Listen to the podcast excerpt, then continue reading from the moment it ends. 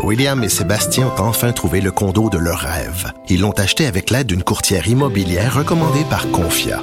Parmi les courtiers qui leur ont été proposés, William et Sébastien ont choisi de faire affaire avec Hélène. Elle connaissait bien le quartier et d'emblée, elle a compris leurs besoins. Ça a tout de suite cliqué. Mais quand même pas autant qu'entre William et Sébastien. Confia, on se dédie à l'espace le plus important de votre vie. Confia fait partie d'Espace Proprio, une initiative de Desjardins. Radio. Martineau, il n'y a pas le temps pour la controverse. Il a jamais coulé l'eau sous les ponts. C'est lui qui la verse. Vous écoutez Martino. Cube, Radio. Félix Séguin, Félix Séguin, journaliste au bureau d'enquête de Québécois, qui est avec nous. Salut Félix. Salut, ça va bien. Très bien. Écoute, tu veux nous parler de c'est une histoire vraiment weird, très bizarre de triangle amoureux à Laval. Oui, puis euh, qui, est, qui, est assez euh, inquiétante en fait euh, en raison du déroulement de cette histoire-là. Elle est rapportée dans le journal de Montréal aujourd'hui par Erika Aubin. Elle raconte cette histoire de Marlie Edouard, une femme de 32 ans, qui semble s'être placée au, centre d'un triangle amoureux. Elle a été trouvée morte d'une balle à la tête hier matin dans un stationnement à Laval. Euh, c'est la chaîne d'événements qui a lieu avant euh, ce meurtre-là, manifestement, ou encore cette mort suspecte, mais bon, qui a toutes les allures d'un meurtre qui est curieuse. Deux jours plus tôt, elle avait déposé une plainte à la police, une plainte pour menace. Son corps, lui, a été découvert à l'extérieur d'un immeuble à condo du quartier Chemédé, puis il y a une arme de poing qui a été trouvée pas loin. Alors, qui est-elle? Euh, Marie Edouard, c'est une femme qui est née à Port-au-Prince. Elle était animatrice de radio là-bas. Euh, en Haïti. Et là, quand elle est arrivée au Canada, euh, elle a fondé une agence qui faisait la promotion d'artistes étrangers. Donc, c'est quelqu'un qui avait un revenu, c'est quelqu'un qui avait un métier. Euh, bon, et là, on se demande, quelqu'un porte plainte pour menace et on la trouve morte d'une balle à la tête avec une arme qui est trouvée non loin. Alors, l'hypothèse d'un meurtre est toujours envisagée, mais l'hypothèse d'un geste volontaire aussi. Parce que au fond, euh, c'est la police de Laval qui commence à enquêter cette, cette affaire-là. Puis à un moment donné, on va transférer le dossier à la Sûreté du Québec. On va même impliquer le Bureau des affaires indépendantes parce que tout au cours de la journée ou tout au cours de l'avant-midi, si tu veux, hier, on était plutôt affirmatif là euh, que cette affaire-là en était l'une de meurtre. Mais là, c'est plus vraiment. Tout, ça change. Hein? Une enquête policière, ça peut changer en quelques heures. Alors, ça a manqué de, au fond, l'hypothèse de départ, comme ça arrive très peu fréquemment, mais quand même ça arrive, euh, a commencé à se découdre un peu. Euh, et puis, et puis voilà, on a eu besoin, on a eu besoin d'un autre service de police pour faire la lumière là-dessus. Puis là, en plus, qui va entrer dans la danse de cette enquête-là? Euh, le BEI, le Bureau des enquêtes indépendantes, parce qu'effectivement, euh, si Madame a porté plainte, elle a été trouvée quelques jours plus tard, ben le Bureau des enquêtes indépendantes, qui surveille le travail de la police au Québec, va devoir faire la lumière là-dessus, sur les interventions policières qui ont eu lieu en, euh, amont de la mort de cette, de cette jeune femme. Alors, c'est un triangle amoureux. C'est quoi? Elle était en, relation avec une, autre femme, c'est ça? Et euh, on soupçonne peut-être que ce, soit l'ex-petite amie de cette femme-là qui s'est vengée. En tout cas, c'est assez complexe. Ben c'est ça, mais tu vois, Richard, c'est beaucoup de c'est beaucoup de soupçons, euh, tout ça. Et comme euh, disait un célèbre chroniqueur judiciaire, une tonne de soupçons, pas une once de preuves. Alors, hmm. c'est beaucoup de soupçons présentement, euh, mais là, euh, il va falloir euh, il va falloir en arriver avec des pistes plus claires. Puis c'est les crimes contre la personne de la SQ qui va qui va mener cette enquête-là à partir de maintenant. D'autant que là, tu sais, ça vient teinter un peu souvent quand une femme porte plainte, puis, puis avec raison, là, pour soit de la violence conjugale, on hmm. sait pas de la la plainte exactement. Manifestement, cette femme-là avait peur et qu'elle porte plainte à un service de police qui va être ensuite euh, euh, euh, mandaté pour enquêter justement sur cette même affaire-là. Ben, ça teinte un peu dès le départ. Les, les, bases de, cette enquête, c'est pourquoi on le confie à notre cœur de police. OK, tu veux nous parler de Donald Trump? Ah oui, ah oui, je veux vraiment, vraiment vous parler de ce que le, la section Monde du Journal de Montréal a reproduit, là, un texte de l'AFP. Euh, moi, j'avais beaucoup suivi, comme toi d'ailleurs, les le fameux sommet qui avait été organisé entre Washington et Pyongyang. Te ben rappelles que Donald Trump, pour une première fois, avait ouvert un canal de communication avec Kim Jong-un, qui est le président, qui est euh, le, dirigeant nord-coréen. Euh, alors, tu te rappelles que ce sommet-là avait eu lieu à Hanoï en 2019. Et là, il y a un nouveau euh, documentaire de la BBC qui s'appelle Trump Takes Takes on the World, Trump s'attaque au monde, si tu veux, qui raconte une anecdote qui, semble-t-il, a stupéfié même les diplomates les plus aguerris des États-Unis.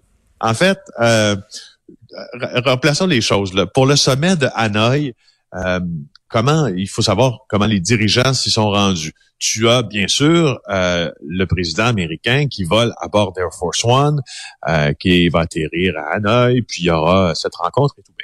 Le dirigeant nord-coréen, le dictateur, pourrait-on dire, nord-coréen, lui a décidé de faire, pour des raisons de sécurité d'ailleurs, toute cette route en train depuis Pyongyang.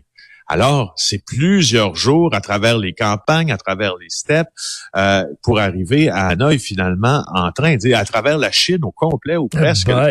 Alors, t'imagines euh, ce, ce, long séjour, qui est une question de sécurité aussi, parce que bon, euh, plusieurs, euh, plusieurs euh, pas, pas, démocratie, mais plusieurs pays pourraient facilement décider d'éliminer Euh, dans un voyage euh, en avion ou tout ça, alors que le train était un moyen plus sécuritaire de s'y rendre. Alors, je te fais ce long préambule pour te, parler de la euh, te parler de la proposition de Donald Trump dans ça qui est assez clair.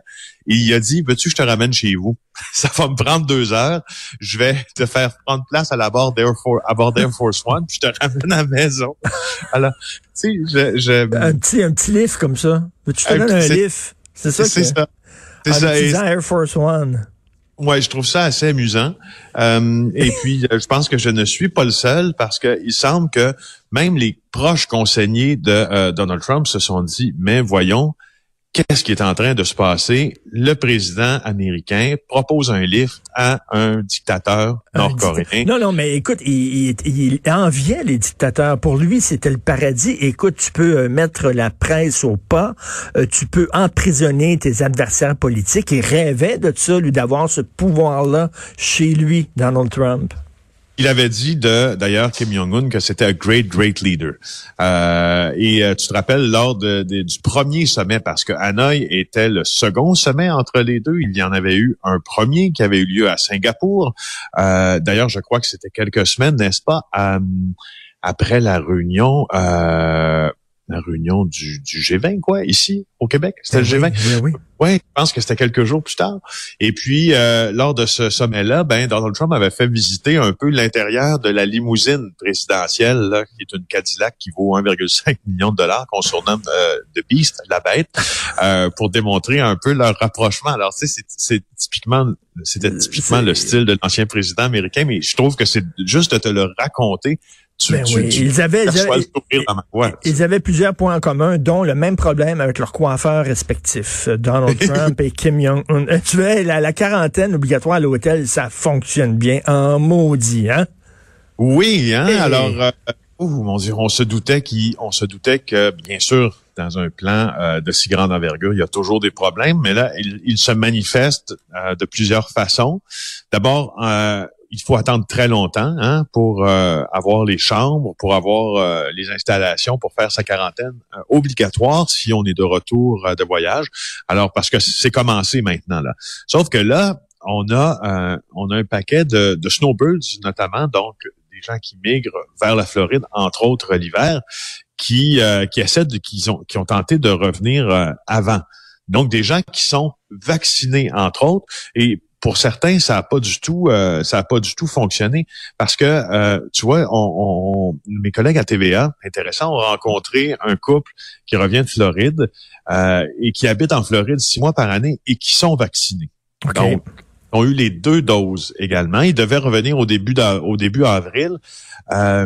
mais comme le, le, le gouvernement n'a pas donné de date butoir en fait à cette, cette nouvelle mesure-là, ils ont choisi de prendre l'avion plutôt hier.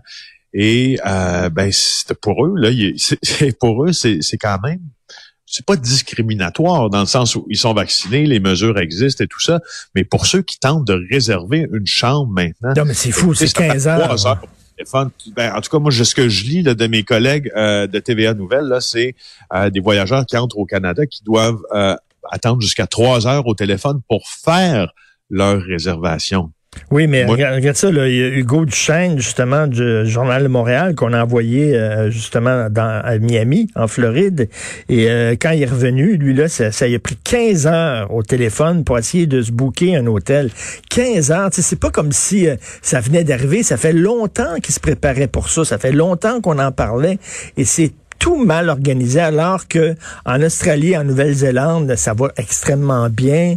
Euh, quand tu débarques de l'avion, paf, il y a un autobus qui est là, qui te prend, qui t'amène à l'hôtel, pas de tatouinage. Ici, bien sûr, on s'enfarge dans les fleurs du tapis, les deux pieds dans la même bottine. Bref, je peux comprendre que certaines personnes qui reviennent euh, de Floride soient en beau fusil. Euh, par à cause du manque d'organisation. Et eh bien justement, on va faire le point sur la vaccination. Est-ce que ça va mieux?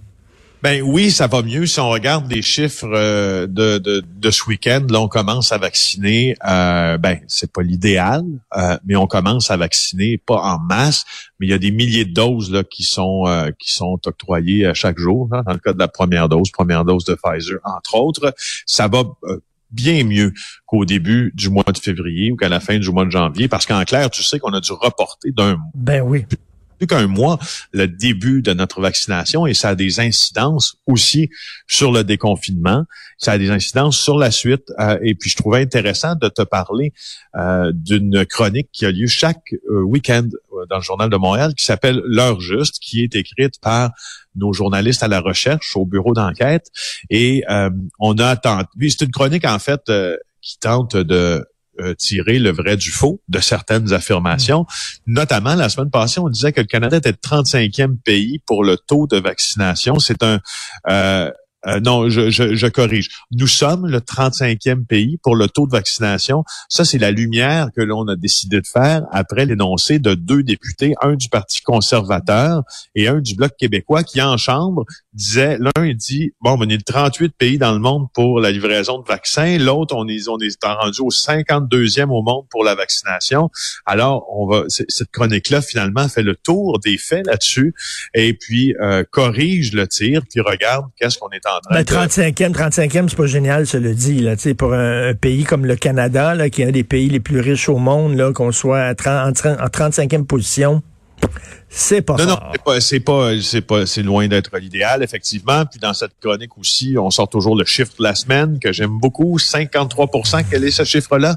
La baisse d'achalandage enregistrée par Tourisme Montréal l'année dernière entre février et mars dans les lieux touristiques importants. C'est beaucoup quand même, hein? Ben oui. On va s'en sortir, on va s'en sortir si on n'est pas rattrapé par les variants. Écoute, c'était euh, hier soir le début du fameux documentaire euh, sur Woody Allen. On sait que Mia Farrow accuse Woody Allen d'avoir agressé euh, une de ses filles. ça a divisé le clan Farrow Allen. Il y a des enfants du clan qui prennent pour Woody Allen. Il y a des enfants qui prennent pour Mia Farrow. Ça fait des années que ça dure. Je pense que c'est plus de 25 ans. Il y a deux deux enquêtes indépendantes qui se sont penchées là-dessus, sur cette histoire-là, qui ont innocenté totalement Woody Allen. D'ailleurs, dans son autobiographie, il se défend avec beaucoup d'aplomb. Mais bref, j'ai regardé le premier épisode de cette série documentaire hier et c'est très, très, comment on peut dire, c'est très biaisé. Hein? C'est, ça prend vraiment pour le clan Faro. Euh, c'est, un, un documentaire à charge contre Woody Allen, euh, très intéressant, mais en même temps, on dirait, je sais pas, tu en as fait des documentaires, toi, euh, euh, euh Félix, et on dirait qu'ils sont partis avec une idée OK, une idée de départ, puis tous les faits qui, vont dans leur sens de leur idée, qui se sont faits, sont dans le film, puis qui ont comme écarté les faits qui vont à l'encontre de leur théorie de base. Et ça fait, c'est un pamphlet, mais est-ce que c'est un bon documentaire? J'ai des doutes parce que, bon, on, on, monte pas les deux côtés de la médaille, on en montre seulement qu'un, puis on sait que dans ces histoires-là, il y a toujours deux côtés, Félix. Ben c'est le piège du euh, c'est le piège du documentaire, même s'il il est clair pour tout le monde que euh, l'objectivité absolue là est quasi impossible.